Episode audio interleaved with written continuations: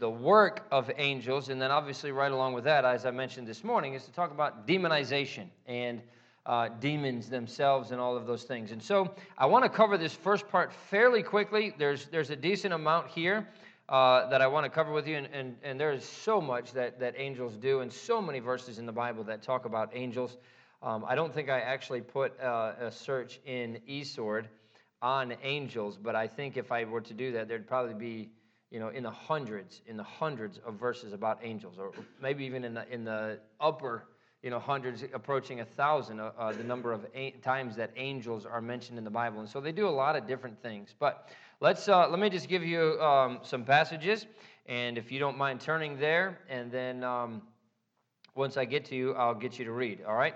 So we'll start over here, Mr. Forbes, Psalm 91, 11 and 12. Uh, Jenna, Matthew 18, 20. Miss Bonnie, 2 Thessalonians 1, 7. Uh, Brother Gibbs, Acts 12, 15. Brother Bill, Psalm 34, 7. Uh, Sarah, Luke 1, 26 and 28. Um, Josh, Luke 2, 10. Uh, Miss Karen, Matthew 1, 20. Brother John, Matthew 2, 13. Uh, Miss Barbara, Matthew 2, 19. Um, Neha, Matthew 4 11. Johan, Luke 22 43. Nitin, Matthew 28 5 and 6. Uh, Brother Renato, 1 Thessalonians 4 16. Oop, I skipped one. Brian, Acts 1 9 through 11. Um, Sarah, 1 Kings 19 5 through 7. Um, Jackson, Acts 12 23.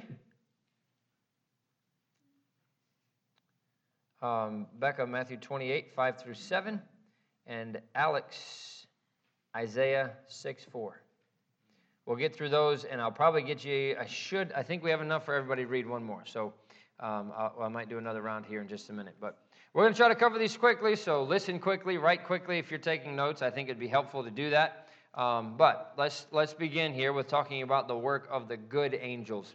And the work of the good angels, and when I say the good angels, the angels that did not fall from heaven with Satan, the ones that did not follow after him and his rebellion against God, uh, but they have an earthly ministry and they have a heavenly ministry. Or I should, I should say, some angels that, that work on the earth and some angels that work in heaven. And we'll talk about the differences between those. So the first one is guardian angels. You know, they, they always talk about guardian angels. That is, that's a real thing. There really are guardian angels. And somebody said one time, or I saw a bumper sticker on the back of a car one time that said, "Don't drive faster than your guardian angel can fly." Um, I don't know if that's a possibility. I don't. It's not a possibility, but we do have guardian angels. So let's let's look at some verses that talk about that. Psalm 91, 11 and 12.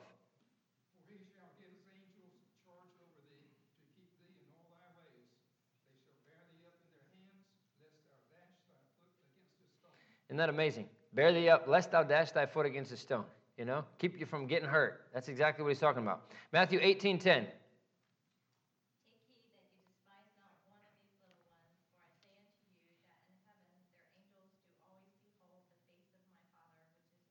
Okay, they're angels, guardian angels. Second Thessalonians 1 7.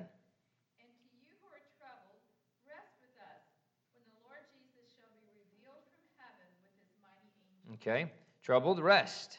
That's, that, is, that is the work of the guardian angels. Acts 12 and verse 15.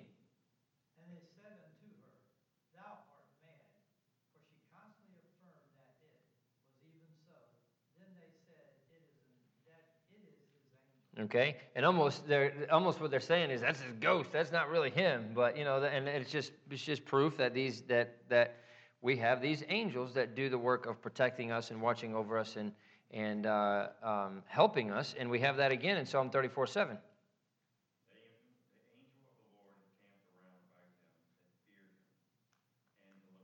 Think about that. The angel of the Lord encampeth round about them that fear him and delivereth them. That's a guardian angel. That is literally an angel that is guarding us to protect us from things that would happen to us. So you have the guardian angels, but then you have some angels that were involved in the life of Christ. And a lot of these verses are probably going to be familiar to you. But you have the angel Gabriel that announced the birth of Christ, Luke 1 26 and 28.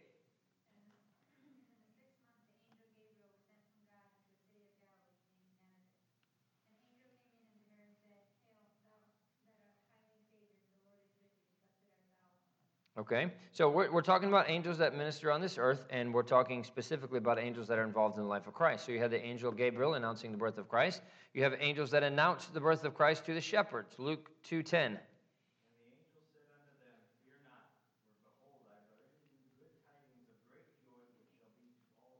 Okay, good. Angels in Matthew 1.20 assured Joseph, and they warned him to flee to Egypt, and they told him when it was time to come home. Matthew 1.20.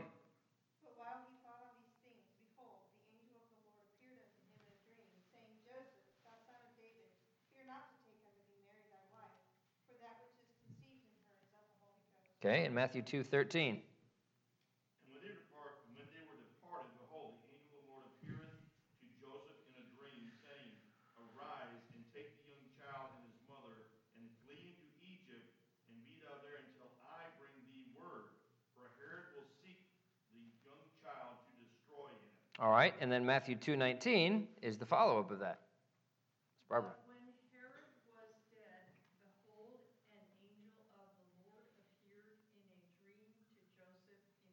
Okay, and of course, at that point, he told him, It's time to come back. Herod's dead. You can come on home. So, uh, this angel here is assuring Joseph that what he's doing is the right thing, and then told him, Go down to Egypt, get away from the danger, and then, all right, danger's gone, you can come back. So, this is angels doing the work involved in the life of Christ um, on this earth. Angels ministered to Christ after the temptation. We talked about that this morning, but Matthew 4 11.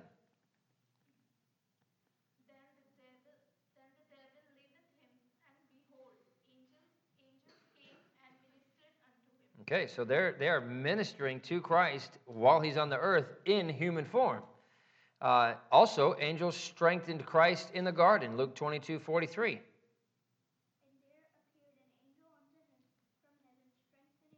Okay, same thing, same, same kind of situation. Angels announced the resurrection, Matthew 28 5 and 6.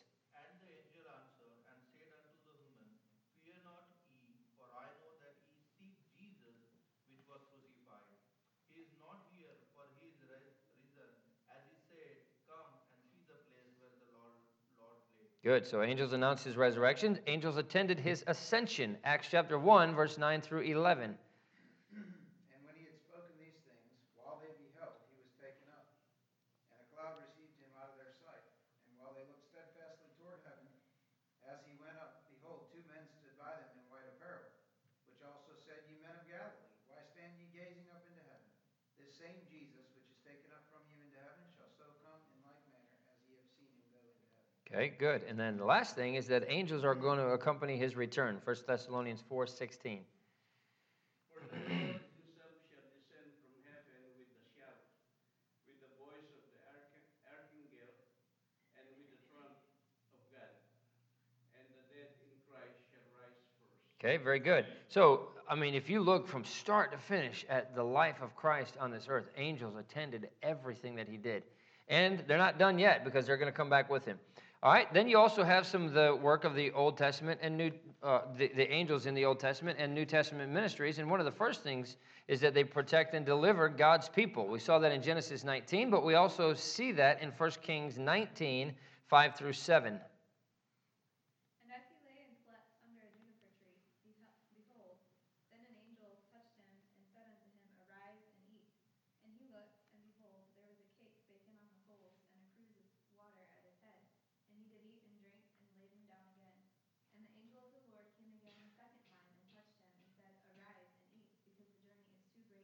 Okay? This is talking about Elijah. And an angel comes and cooks a meal for him. Talk about real angel food cake, right? I mean, that's a real angel food cake. The angel cooked the, cooked the meal for him over the coals and everything else, and, and he ate. And then he came back and did it again the second time. He said, The journey is just too great for you. Here, let me help you. But, but how interesting, you know? They protect and deliver God's people. They also guide and encourage God's servants. Matthew 28, 5 through 7.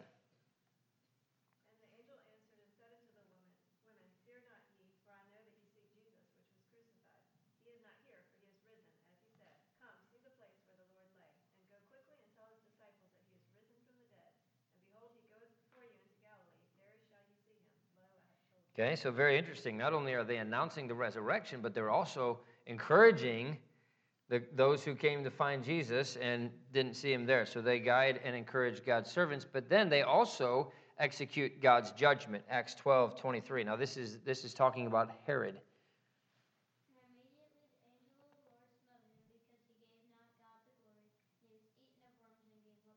Amazing.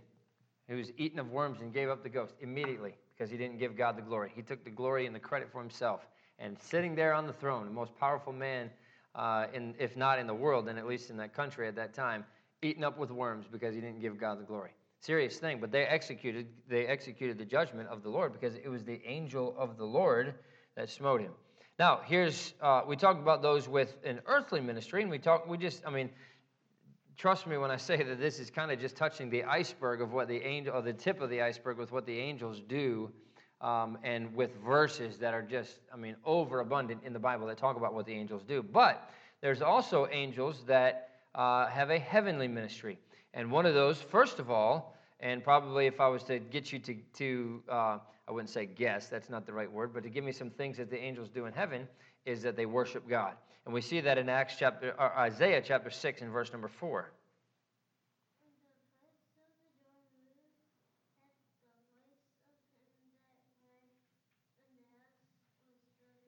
Okay? And Isaiah chapter 6 and verse 4 is the end of the passage in the, the verses before that that are talking about the fact that the angels are around the throne singing, Holy, holy, holy is the Lord God of hosts, and all of those things. And I think this is so interesting.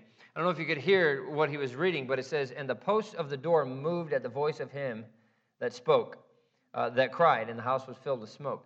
Um, and Pastor Whitaker, he's one of the missionary, uh, I say missionary, he's a church planter that we support, preached and preaches, I think, a message called Posts That Move and Hearts That Won't. Because the voice of him that cried, that's God speaking to us through his word and through everything else. And the posts of the door move, and sometimes we're so stubborn we won't. And I'm not going to preach a message on that tonight, but it's a great thought. Posts that move and hearts that won't. But the voice of him that cried, the posts even move. And it's the angels that are up there crying, Holy, holy, holy is the Lord God Almighty. They worship God.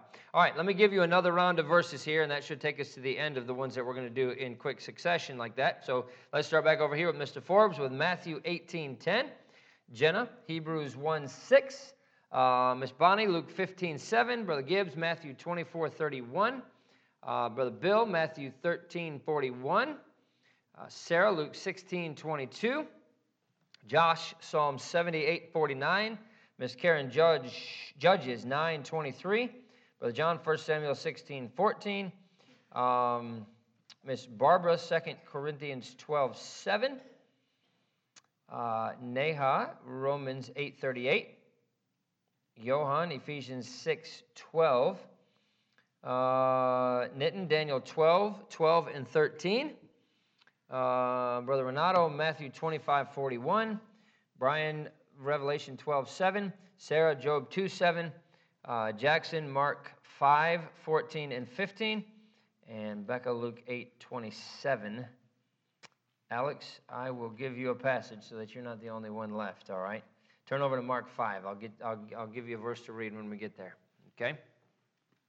All right, so let's look and, and just continue on with this. Those with the heavenly ministry, we said they worship God, and Matthew 18 10 actually talks about that as well.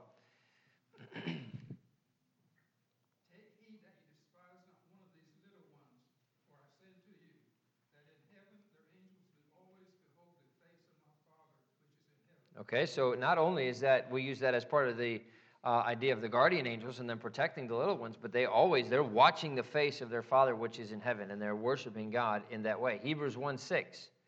And again, when he bringeth in the first begotten into the world, he saith, And let all the angels of God worship. Okay, now that's pretty interesting.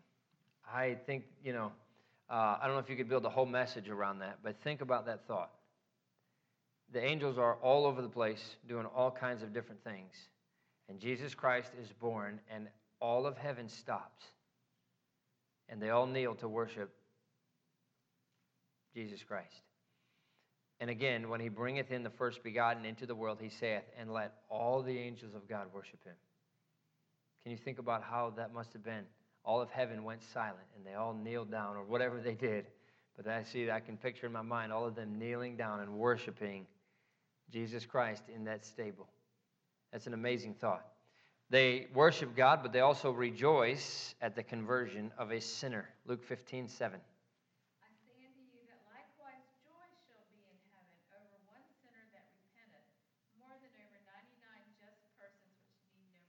Okay, so 99 people that are already saved, well, the angels are happy about that, but they rejoice over one sinner that repenteth. The angels in heaven also gather the elect when Christ returns. Matthew 24, 31.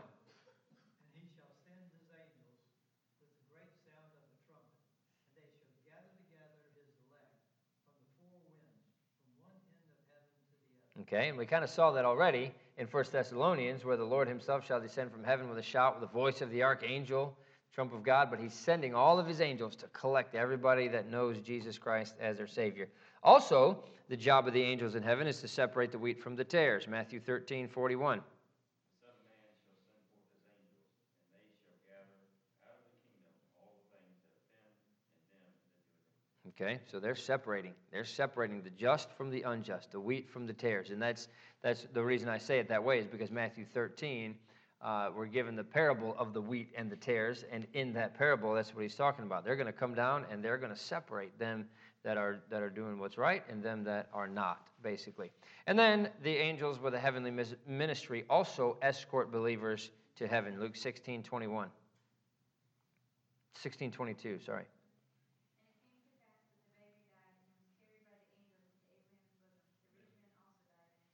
Okay, so we're talking about Lazarus, right? The rich man died, was buried, and the beggar died also. He was carried by the angels into Abraham's bosom. And that's an amazing thing as well, because you know, I mean, why would God do that for the the um, the poor man and not or not the beggar and not do it for everybody else, right? So we have a we have an indication here that that's what He does for everybody. So He carries the angels carry us to heaven. All right, so that's that is the good angels. That's the work. And again, there's a lot. I, I would say a lot more things that they do. A lot more verses that talk about the work that they have done. But now we get into the evil angels. And first of all, we'll say that they are used by God for His good. They're used by God for His good.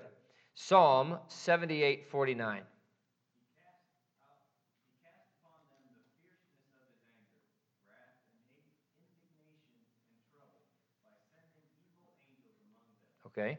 So now we, we know this as a fact that uh, nothing in this world that happens happens without God's permission. Now, God gets the blame for a lot of things, and everybody blames God for doing that. Now, God never does that, God allows it. And God uses these evil angels for his good. And in this case, we see he sent the fierceness of his anger, wrath, indignation, and trouble by sending evil angels among them. Here's another example Judges 9 23. Then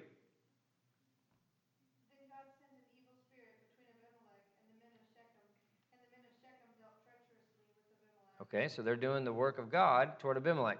1 Samuel 16 14. But the Spirit of the Lord departed from Saul, and an evil spirit from the Lord troubled him. Okay, and that's that's been a I wouldn't say a point of contention, but it's been a point of question. An evil spirit from the Lord.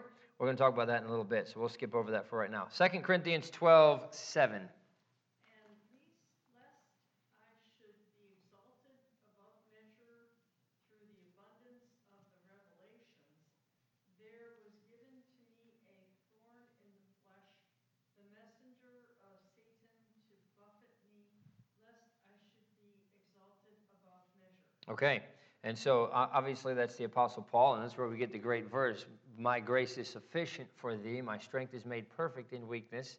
Most gladly, therefore, will I rather glory in my infirmities, that the power of Christ may rest upon me. But what happened was, God gave Paul all of these revelations. He was taken up into the third heaven, God showed him things that nobody had seen before. And because of that, God allowed this thorn in the flesh, this messenger of Satan, to buffet Paul to keep him from getting exalted above measure. In other words, to keep him from being proud about what he had seen, to keep him from thinking that he was so great, right? And God gave him this, God allowed this messenger from Satan to buffet him lest he should be exalted above measure. So, Job chapter 1, and you don't need to turn over there, and I'm not going to read through this, but uh, you know the story of Job.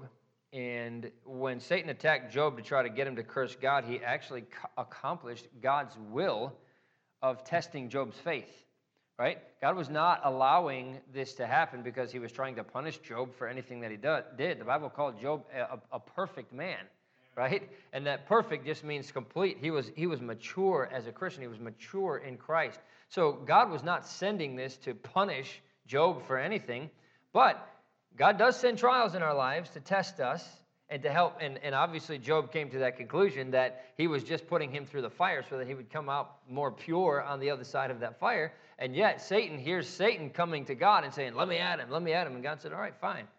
Put him through the test. And so, even though Satan thought he was in charge, God was ultimately in charge of that. Satan and his evil angels, uh, we know this through that, cannot fatally attack a Christian, um, or, or really anyone for that matter, without God's permission. He said, Can I do this? And God said, Yes, you can do this. He said, But you can only go so far as to take everything from him and destroy his health and do all of those other things. You can't kill him, you cannot take his life.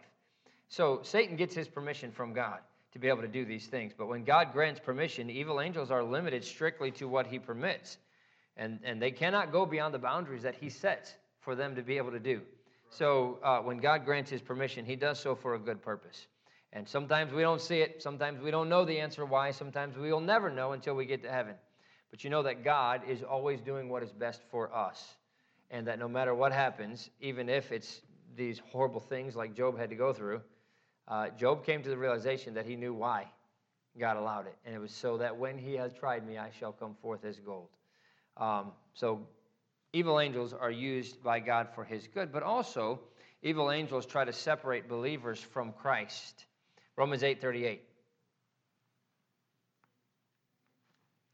For I am persuaded that neither death, nor life, nor angels, nor principalities, nor powers, nor things present, nor things to come. Okay, and that verse continues on in verse 39 nor any other creature shall be able to separate us from the love of God.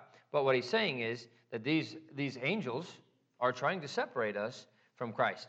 Ephesians 6 12. For we wrestle not against flesh and blood, but against principalities, against powers, against the rulers of the darkness of this world, against spiritual wickedness in high places. Okay? I think what Paul is implying here in this passage is that evil angels are trying to separate believers from God's love. But Paul made it abundantly clear that no matter how hard they try, evil angels can never accomplish that goal because of what Christ has done for us. They're trying to separate us from the love of God. We're wrestling against them. Why, why are they wrestling against us? They're trying to pull us away, right? They're trying to pull us away from God, and they can never do that because of what Christ has done for us. But then also, evil angels oppose good angels. And we see that in Daniel 10 12 and 13. Then said he unto me, Fear not, Daniel, for from the first day that thou didst set thine heart to understand and to chasten thyself before thy God, thy words were heard, and I am come for thy words. But the prince of the kingdom of Persia withstood me one and twenty days, but Michael. Michael, Yep. one of the chief princes, came to help me, and I remained there with the kings of Persia. Okay, and we've looked at this before as well, so we're not going to go into this anymore. But the evil angels are fighting against the good angels and those that are trying to accomplish God's will in heaven. They also cooperate with Satan. Matthew 25 41. Then shall he say also unto them on the left hand, Depart from me, ye cursed into everlasting fire, prepared for the devil and his angels. Okay, so everlasting fire prepared for the devil and his angels because they are working together. They're in cahoots with each other. Revelation 12 7 also gives us that. And there was war in heaven. Michael and his angels fought against the dragon, and the dragon fought and his angels. Okay, so you have all these angels that are working together with Satan. Also, uh, these evil angels inflict disease. Job 2 7. So went Satan forth from the presence of the Lord and smote Job with sore boils from the sole of his foot unto his crown. Okay. And so, I mean, I think that we can, I mean, obviously not, not think. I know that we can say that any of the disease, any of the, uh, you know, the illness and, I mean, the coronavirus and all those other things for that matter are all part of what the devil inflicts on this world to try to drive people away from Christ. I mean, look how many people have been driven away from church. Believers that have been driven away from church, unsaved that have been driven away from church in the last eight months because of the, the COVID thing. right?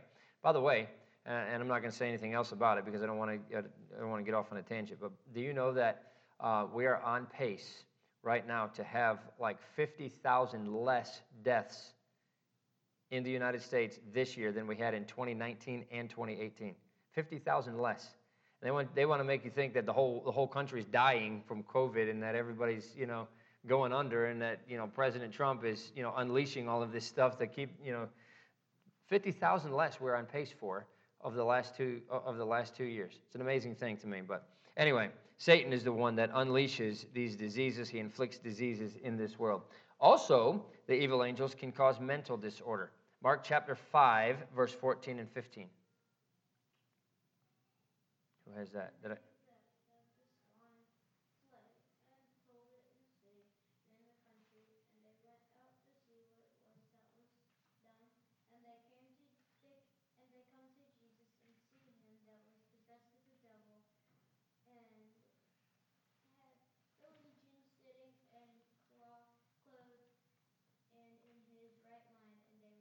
Okay, so they can cause mental disorder.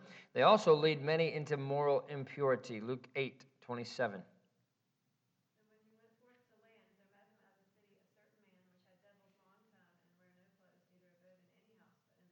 Okay, why do you think the man had no clothes? The devils were um, leading this man and many other people into moral impurity. And boy, how many times do you see that happen in these uh, well, you might not see it happen, but you hear about it happening and everything else at these parties and everything else. You know, just just absolute impurity. So when it comes to the unsaved, and we could we, we could take a whole section as, as long as we just did to talk about what the angels do, the evils these evil angels and Satan do toward the unsaved. But Satan and his evil angels use them in a lot of ways as well. But the main relationship to the unsaved is to try to keep them from coming to Christ and to confuse the gospel. And he's done such a great job at that. Think about that. Um, I mean, Nin can talk about that firsthand, right? Uh, the devil tries to confuse the gospel. And if he can just get somebody off on one little thing, that's all it takes. All it takes is to, is to, to make a whole segment of the population think that baptism is what saves you, right? And none of them get saved because of that. Broad is the way. Yeah, broad is the way that leads to destruction. Exactly. And, and many there be that are on that road because of the confusion that's being caused to try to keep them from coming to Christ. And he does a great job at that. All right, I want everybody, if you will, to turn over to Mark chapter 5. I'm going to talk about demonization. And I hope this won't be too long, but Mark chapter 5 gives us a great story of these different effects that demons can have. And so uh, we'll start off by talking about traits of demonization. Now, demonization is basically just someone that is marked by demon control um, being controlled by a demon. Alex, read, if you will, Mark 5 2.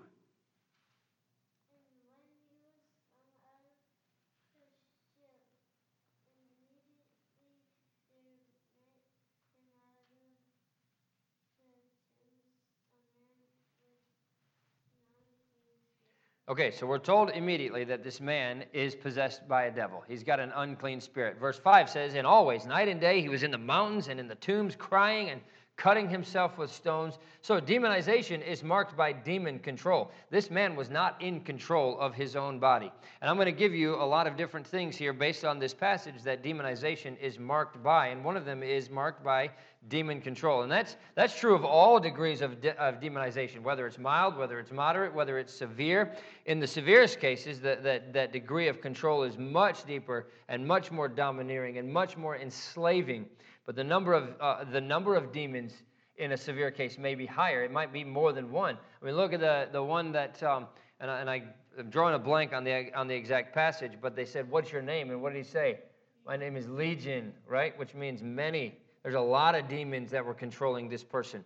And so um, their, their number could be higher, their wickedness could be greater, their strength could be more terrible, their entrenchment in a life could be more binding. So there's lots of different levels of demonization and demon control. But the second thing is that demonization is marked by the introduction of a new personality. And, you know, I'll be honest with you, I can't say that, that every uh, mental disorder is demon possession. I'm not willing to go that far uh, because I know that some of that can very easily be corrected with medication and things like that. Uh, but, but, think about the number of cases in this world today where they, it's so much higher than it ever used to be. Why is that?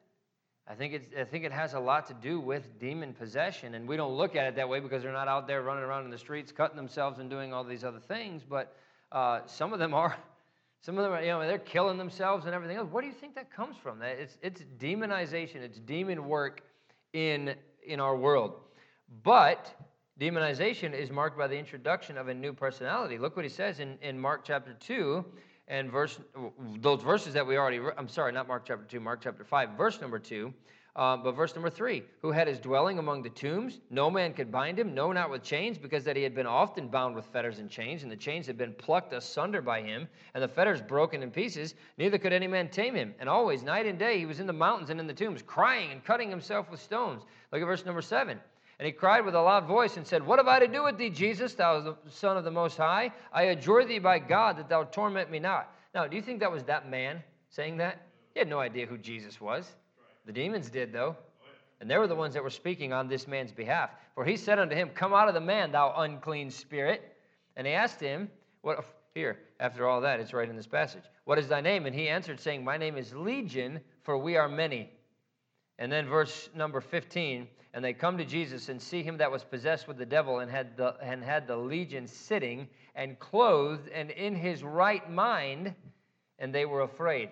Which just goes to show you that someone that is under demon possession has a completely different personality. Someone that is not that person. Someone that is completely not that person. And I think that's the main differentiating characteristic. In a demonized person, in an evil spirit personality temporarily eclipses the normal personality.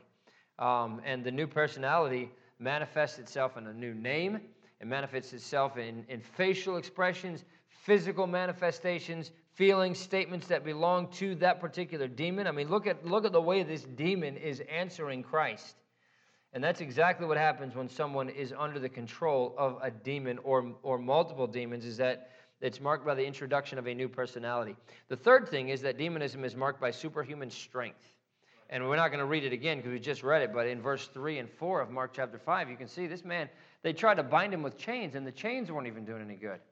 And, and I'll tell you what, too, um, if you've ever seen somebody, and, and maybe you haven't, I, am not, obviously, uh, I'm not, I'm not a, a law enforcement officer, but I've been involved in a lot of these things when someone is under heavy influence of drugs and PCP and some of these other things. If you've ever watched uh, maybe you want to, maybe you're not. But if, if you go to YouTube and look up a video of somebody under the control of PCP, there's, there's five, six, seven guys on top of this person trying to bring them under the control, and they cannot.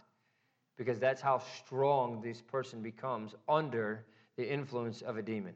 And a demon, demonism, is marked by superhuman strength. We have another uh, story, and you don't need to turn over there just for the sake of time, and we're going to stay here in Mark chapter 5. But in Acts chapter 19 and verse 16, and the man in whom the evil spirit was leaped on them and overcame them and prevailed against them so that they fled out of the house naked and wounded. This is the seven sons of Sceva. Seven of them thought they were going to go in and cast this demon out of this guy, and they tried to do it in their own power instead of in the name of Jesus Christ. And this one man, under the influence and power of this demon, destroyed these guys and sent them out of the house, wounded, naked. I mean, just destroyed seven of them. Superhuman strength.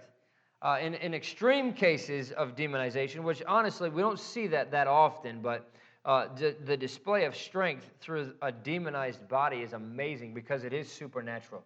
It's not, it's not that, oh, this guy just all of a sudden he got this strength. It is, it is literally superhuman strength. It is not, in, and I don't mean that in like a, um, what are these characters that everybody has, you know, Marvel comic type strength guy. This is really, truly superhuman strength. It's not human strength. Uh, and that's, I think, the explanation of at least some of the cases of a lot of the horrible violence that we're seeing today. And, uh, you know, people going crazy, the supernatural rage, the need for padded cells, and all of those kind of things. It's not because these people are just oh, they're so strong. No, they're, they're possessed by a demon, and these demons are just doing these things to these bodies that are uh, just not, not, um, not normal. Um, other physical symptoms that you see that happen in, in people are, are uh, with chronic demonization, would be uh, facial body contortions, suicidal mania, extreme fear, immorality, abrupt changes in ethical values. And, and, boy, I wish we had time to go through a lot of those things, but that's, that's exactly what happens with all of that stuff. Is uh, and, and, I've seen a lot of different examples of these things, but uh, sometimes even demon possession takes the form of a physical illness. Uh, like the cases of, of the woman uh, with the spirit of infirmity, the epileptic boy that had physical symptoms um, that were due to a demon. We see that in Matthew chapter 17. You can write these passages down if you want to. Luke 13, 11 through 16 is the case of the woman with the spirit of infirmity. And in Matthew 17, verse 14 through 18, is the epileptic boy that his symptoms were due to a demon possession. And so um, sometimes, and we see this in Mark chapter 9 and verse 25, uh, deafness. Matthew 9, 32 and 33, dumbness, unable to speak. Matthew 12, 22, blindness. They had their causes not in something that was natural, but in something that was demonic. And so demonization is marked by uh, superhuman strength. Also, number four, demonization is marked by an aversion to the things of God. Mark chapter 5 and verse number 7. And he cried with a loud voice and said, What have I to do with thee, Jesus, thou Son of the Most High? I adjure thee by God that thou torment me not. I'll tell you what, if you've been watching any parts of the news or anything like that lately, and you see these people that are part of these riots and everything else, and it doesn't, it's not even on the news. I don't watch the news for the most part, but um, you, you know, I, I get, um, I get uh, emails with, with some news and things like that, and, and they have clips in there a lot of times of these people that are just going crazy at some of these rallies, uh, not rallies, uh, riots, and just, I mean, you see them, I mean, just screaming at the top of their lungs that's demonization. That's demon possession that's taking control. And so, um, you know, there, it's marked by an aversion, a hatred for the things of God. The evil spirit in this passage in, in Mark chapter 5 knew who Jesus was. And he, and he realized that he was the Lord of the spirit world, but his attitude was that of just deep resentment and a deep hatred for Jesus Christ because he knew that Jesus Christ had the power that he didn't have. And so that demon, um, that demon just, uh, it, it just kind of exhibited that extreme hostility toward Jesus Christ. And, uh, and, and honestly, that's, that is uh, this extreme hostility toward things of Christ and toward spirituality. And all of those things all lead or, or all, are all common to severely demonized people. And boy, if, if I mean these demon possessed people are coming out in force in these riots and in these, you know, Antifa crowds and all of this kind of stuff. I mean, most of you say, how can somebody act that way? It's demon possession. And I'm not giving them a pass, but it's not them. It's a demon acting through them, and they're allowing themselves to be used as a host, if you will, or as a body for these demons. So we see that in, in 1 Samuel chapter 16 and verse 23 uh, the demon that troubled King Saul couldn't stand the sound of the sweet music that David was playing. Why do you think Saul threw a javelin at David? At that point, he had no reason to try to kill David.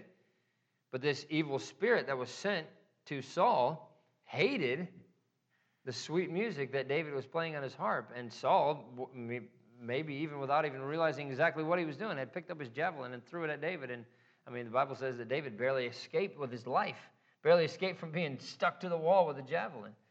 Uh, but prayer in the name of Jesus, reading and claiming promises in Scripture, singing hymns of praise to God are, are sure means to, to, uh, to rout and to get rid of demonic powers and, and, and really secure the release of the victim. And boy, I tell you, uh, there's, a, there's a book called Pioneer Missionary in the 20th Century. And it was about a missionary who went to Haiti in like the early, well, I say mid to late 1900s. And he told lots and lots and lots of stories of uh, demon possession and of people being freed from these demons. There's lots of different stories about that. Of course, we have a bunch of stories in the Bible of people being freed from demons. And so it can happen. But demonism is marked by an aversion to the things of God. Demonism is also marked by clairvoyance. And uh, one of the things that's very interesting and, and, I'll, and I'll, if you don't know what clairvoyance is, I'll, I'll explain it in just a little bit. But, uh, well, let, let's look at Mark chapter 5 and verse number 6 and 7. And when he saw Jesus afar off, he ran and worshiped him and cried with a loud voice and said, What have I to do with thee, Jesus, thou Son of the Most High? I adjure thee by God that thou torment me not. It's interesting. He sees him, he runs over and worships him, and then he says, What are you doing here? Get out of here. What, what, I don't have nothing to do with you, you know? Um, but the the demon that is living inside of a person has this supernatural power, supernatural ability to discern things that are not natural, naturally discernible to the senses. Uh, and this is an interesting thing to me, but a lot of times what happens is when, um, in, in cases, and Brother John, I don't know if you've ever been involved in a case where this has happened, but when somebody's gone missing and they can't find a body, uh, they call in these, these um, it's not called a clairvoyant. What's it called? A, uh, um, it's a medium, but they have a they have a word that's like clair. Uh, it's a psychic, but They use all those terms. yeah, they do use those terms, but I can't I cannot think of a. Uh, maybe it's just a clairvoyant. I don't know. I can't remember what the name of the actual term is. But they'll bring them in in an attempt to try to locate these bodies. And many times now they don't necessarily pinpoint the exact location, but they say things like well i'm seeing this body laying under some you know some light brush in some woods that's right near a creek and right at the base of a mountain or something like that and many times these investigators have already been searching in a certain area that looks like that and they'll go and the body will be there. Maybe not exactly in that location but very close to it. And you think well i mean why are they going to go to a psychic? Why are they going to use one of these you know one of these uh, uh, mediums or whatever else to try to come up with that. But uh, honestly, um, demons are, are very much um, um,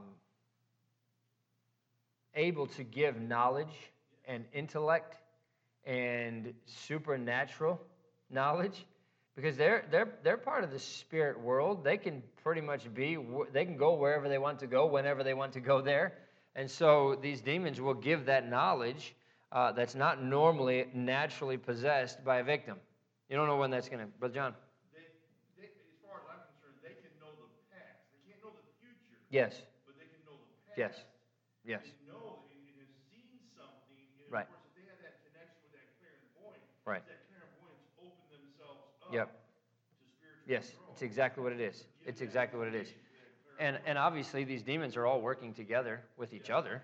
And so that, I mean, I don't know how the word is passed, but from one person to the next, to the next, to the next, and it's given to this medium. And sometimes they're dead wrong. You know, I saw one. I saw one one time. Um, the the host that was interviewing this woman had a picture of a little girl, and she said, um, "Well, I'm going to sit down with you because uh, two weeks ago or whatever, we had we showed you this picture, and we asked you if you knew where this girl was, and you said." that this girl was, was dead. And she said, Yes, yes, I remember that case. Yes, I, I got the vision or whatever else. That girl was dead. And she said, This is a picture of me when I was a kid.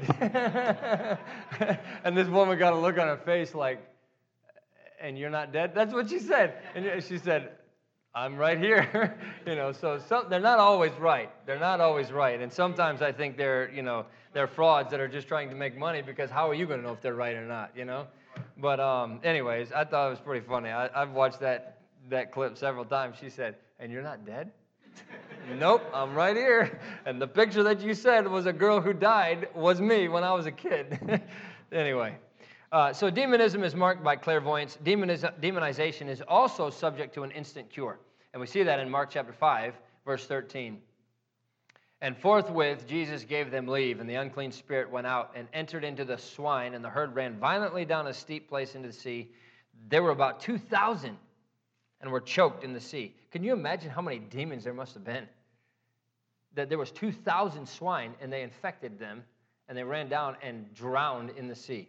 Um, but deliverance today, uh, the, Lord, the Lord, Jesus Christ is the Lord of the spirit world, and He has absolute power over the demons.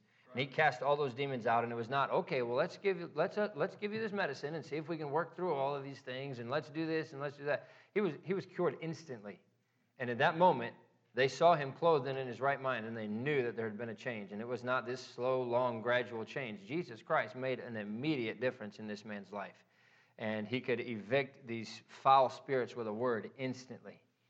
Um, it may take more time with his finite servants, which is what we are. Um, I'm not saying that, that we have all these abilities to cast out demons, but in Jesus Christ's name, we can. I, I certainly, Well, I'm telling you what, there, there are certain people I think that have that ability to, to interact with the spirit world um, in the name of Jesus Christ and help people be delivered from demons and things like that. It scares me to death. I hope I never have to deal with somebody that's possessed by a demon that's asking for deliverance from those demons. It is, it's a scary, scary thing. And I sure hope I never have to do it. But um, in the power of Jesus Christ, victory is always certain in his name. So demonization is subject to instant cure. Demonization is marked by a phenomenon of transference. And by that, what I mean, and we see this in Mark chapter 5, we just read it. It went from this demon possessed man into the swine.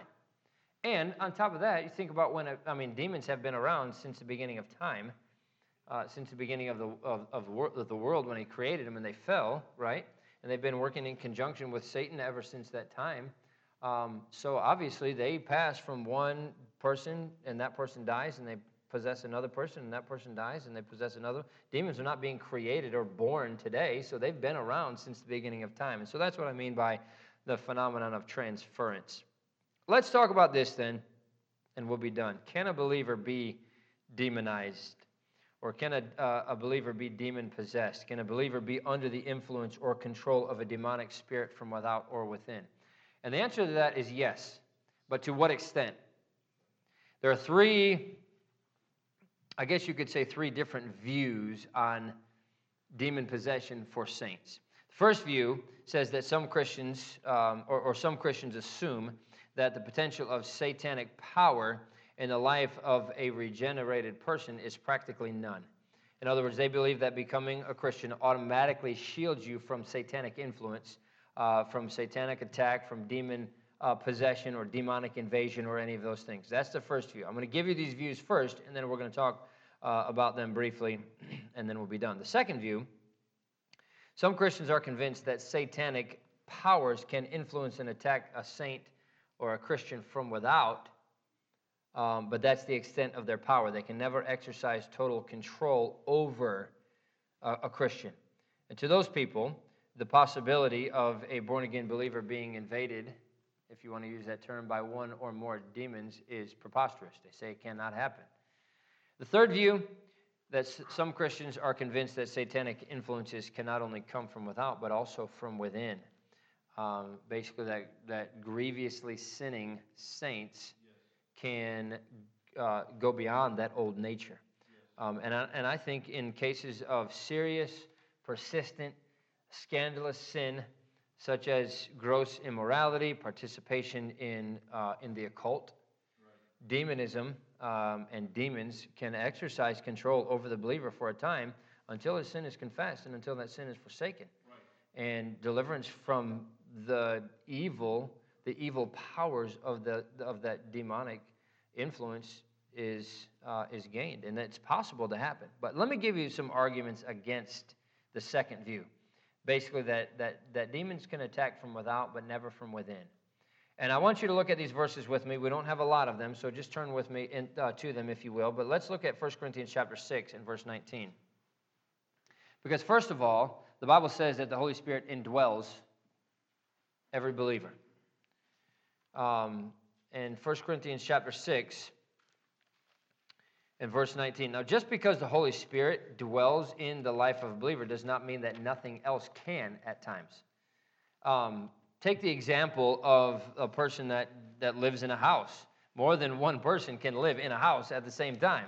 Just because you own it or just because you live in it does not mean that nobody else can come into that house at the same time, right?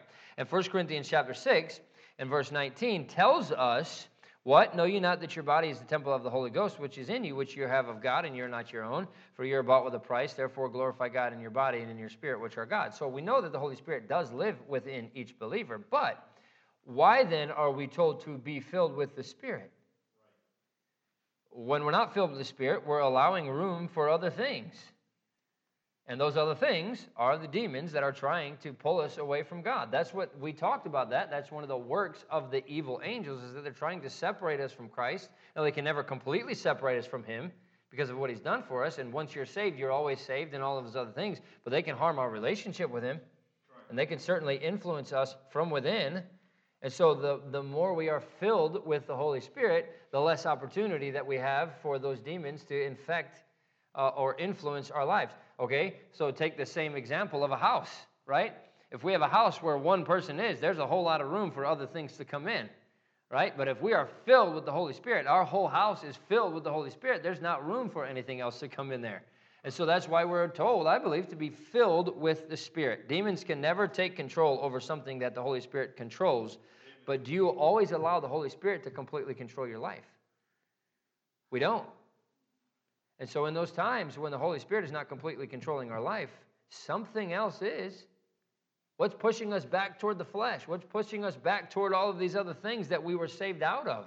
It's not the Holy Spirit, it's the influence of demons. And, and those uh, times take place when we sin. Now, here's something else that I want you to look at. Turn to 1 John chapter 4 and verse number 4. So, yes, the Holy Spirit lives inside of us, but we're told to be filled with the Spirit because when we're not, we allow the influence of these demons and the, and the work of Satan to take over in our lives and to do the work that the Holy Spirit should be doing in leading us. Now, the Bible says in 1 John chapter 4 and verse number 4, you're of God, little children, and have overcome them, because greater is he that is in you than he that is in the world. Now, the Holy Spirit is greater, and through his power, we can disallow entrance. So it's not like, oh, a demon just came in and possessed me. I didn't know what happened. No, we allow them to enter, just like we allow the Holy Spirit to enter. Um, and we can disallow entrance to those other things, but that does not mean that we can never sin or that we can never grieve the Holy Spirit so much that we hand over control to something else, which would be this demonic influence. The Holy Spirit does have the power to cast out demons if the proper requirements are met, but that comes through prayer Amen. and fasting, right? So we can we can see victory, and it's not oh now what am I going to do? These these demons are influencing me, but the Holy Spirit can block those things from coming in if we give Him that control. Now, look over in First John. You're very close to that in chapter five in verse number 18. We know that whosoever is born of God sinneth not, but he that is begotten of God keepeth himself, and that wicked one toucheth him not. Now, maybe you've never thought about that verse before. You probably, I mean, many of many times we read through, and it's not like, oh, we're just reading through it fast and skimming it, but you know, it doesn't it doesn't catch your attention. But think about that. This statement is true if the phrase before it is true. Are you keeping yourself? Keeping means to guard. So he that is begotten of God keepeth himself. He guardeth himself. He protects himself. Um, is your guard up? Is your guard on? That's why we're told to put on the armor of God in Ephesians chapter 6. The Bible says uh, that um, it's our responsibility to protect and to keep things from coming in. And the way that we do that is by putting on the armor of God sword of the Spirit, the Word of God, the helmet of salvation, all of these other things. Those things are there to help us to protect from this demonic influence coming in. Now, turn over to Colossians chapter 1. This is the last argument, if you will, against those who would say that a, a saint cannot be possessed by a demon. And, and, and when I say that, I, I think people shy away from that sometimes because they think that you got to be running around in the tombs cutting yourself, you know, uh, to be possessed by a demon. And that's not, that's not the case. I mean, that's obviously a severe case of demonization. That's obviously someone who has been severely influenced by a whole lot of demons at one time.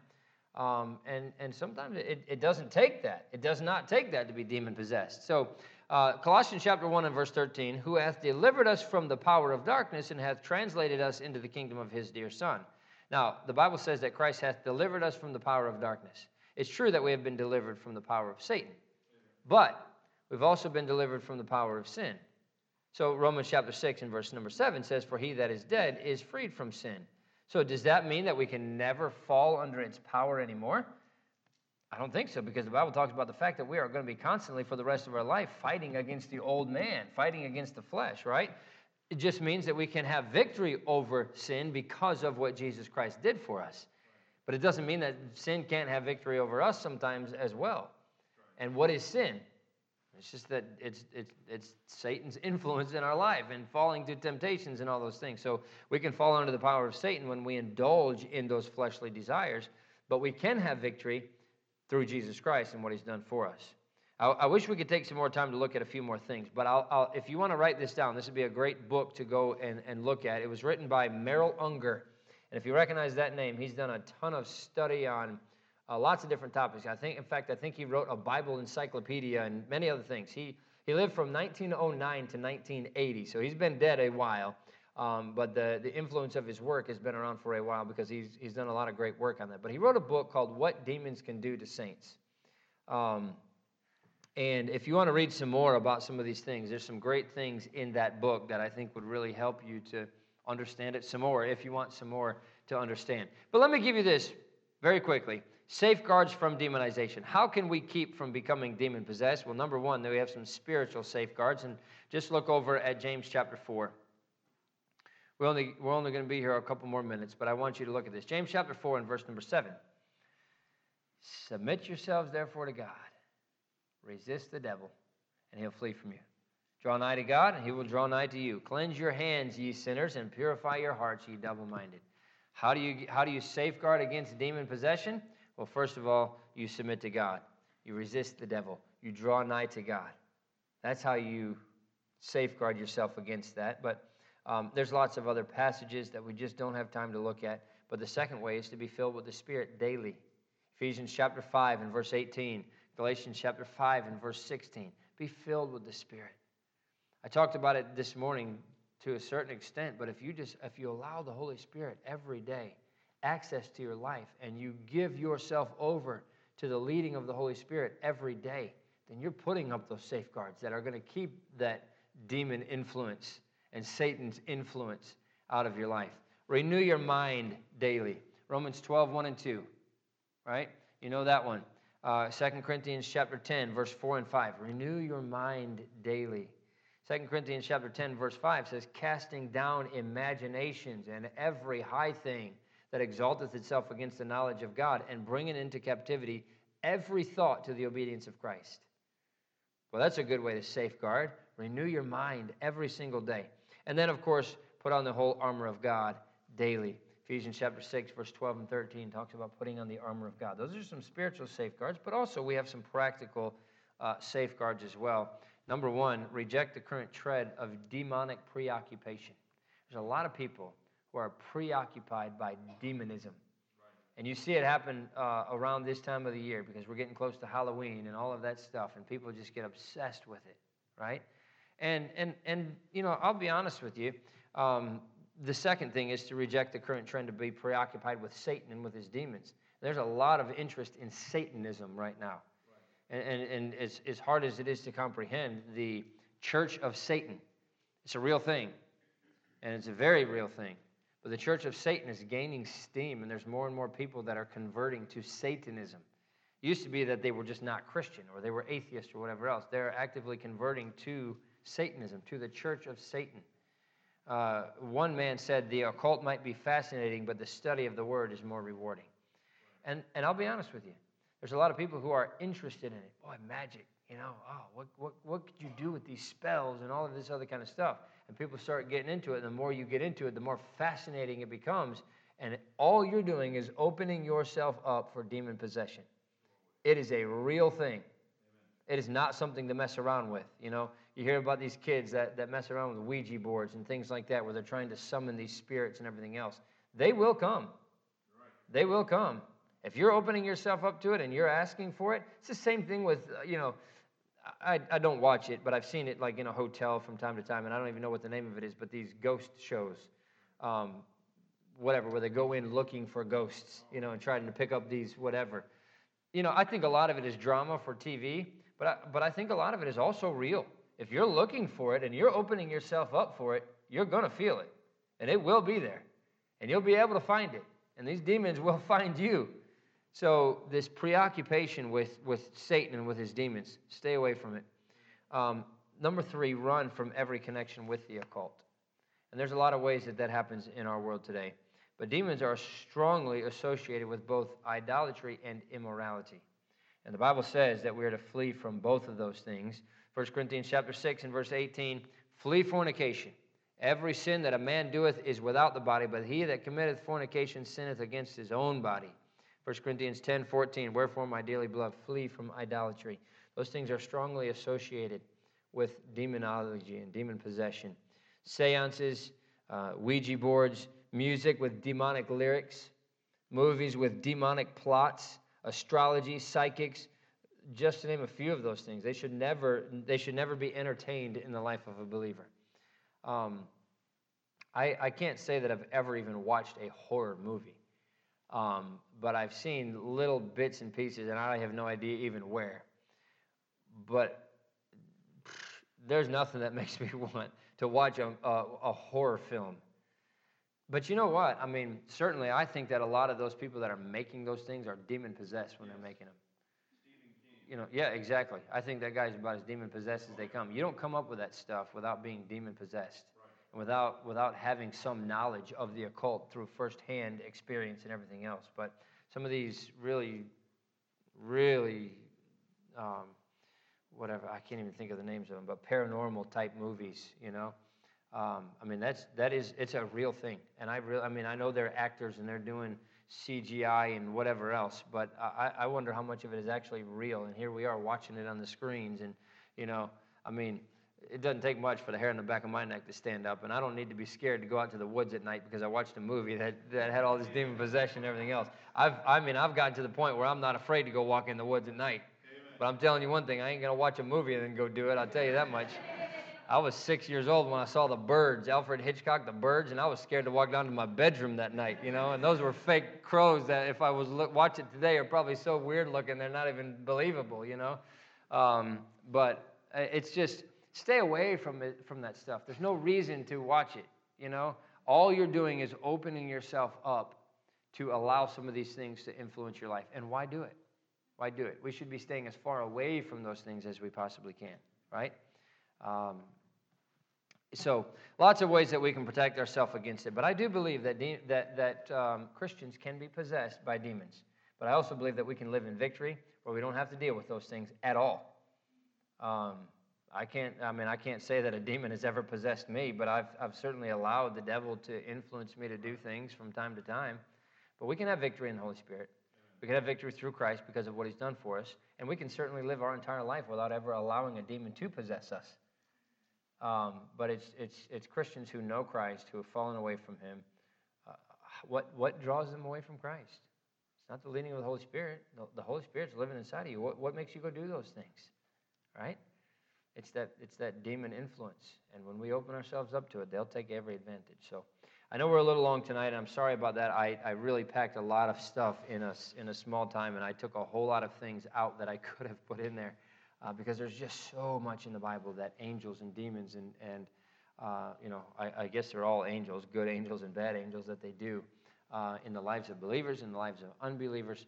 Um, but starting next week, I want to talk a little bit about Satan and his work, and, and a lot of that is just to help us to know how to avoid it and to stay away from it and to, uh, and to not be ignorant of his devices, like the Bible tells us. Brother John. Sir, I, I'm convinced there's no such thing as being under the influence of alcohol as far as drunk driving. There's, you know, there's kind of a code section for it. Yeah. Alcohol is purely a fuel that's used by demons and Satan to control people. And that's one of the greatest reasons why you should never even entertain social drinking or even a little bit of drinking because it's just a foothold that Satan uses to control. Yeah. A, a great name for or name we've heard for years for alcohol is spirits. Yeah.